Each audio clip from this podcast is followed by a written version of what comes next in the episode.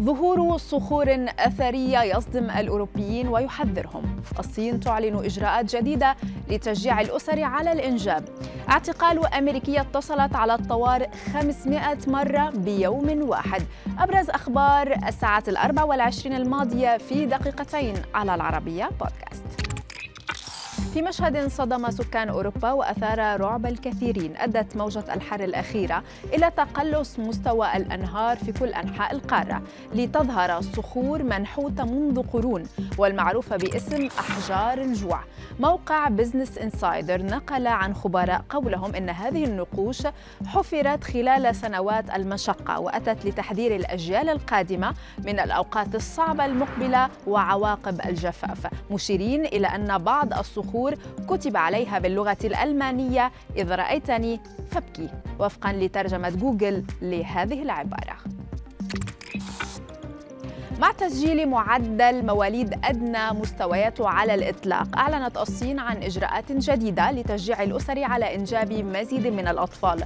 وسط توقعات بأن يتقلص عدد سكانها بحلول العام 2025 وزارة الصحة دعت الحكومات المحلية إلى زيادة الإنفاق على الصحة الإنجابية وتحسين خدمات رعاية الأطفال عبر تقديم إعانات وتخفيضات ضريبية وتحسين التأمين الصحي. إضافة إلى مساعدات تعليم تعليم وإسكان وتوظيف مخصصة للأسر فيما تشير التقارير إلى أن الصين تواجه أزمة ديموغرافية مع قوى عاملة متشيخة واقتصاد متباطئ ونمو سكاني في أدنى مستوياته منذ عقود. في حادثة غريبة عثرت السلطات في نيوزيلندا على رفات بشرية تعود لطفلين في حقائب تم شراؤها كجزء من مزاد لبضائع متروكة في وحدة تخزين جنوب مدينة أوكلاند.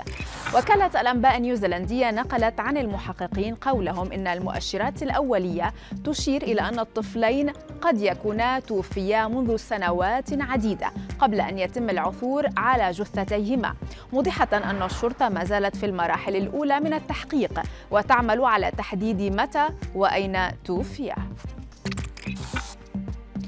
إلى أمريكا هذه المرة حيث ألقت شرطة ولاية فلوريدا القبض على امرأة بتهمة ارتكاب جنحة إجراء الآلاف من المكالمات الهاتفية مع مركز اتصالات الطوارئ دون دعم.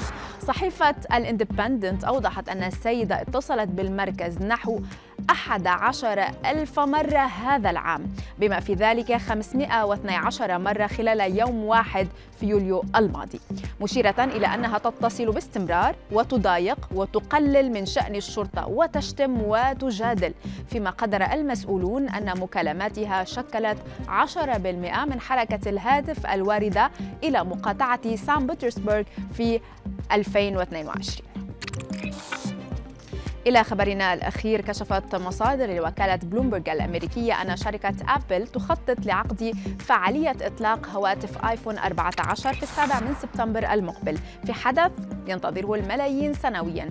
الوكالة أوضحت أن الفعالية المنتظرة لعملاق التكنولوجيا الأمريكي ستشمل إطلاق العديد من أجهزة ماك الجديدة وأجهزة آيباد منخفضة وعالية الجودة وثلاث طرازات من ساعات أبل. فيما كشفت أحدث التسريبات أن فتحة الكاميرا الأمامية سيتم استبدالها في سلسلة 14 Pro بفتحة على شكل حبة لمستشعرات ال Face ID ومنطقة بحجم ثقب للكاميرا.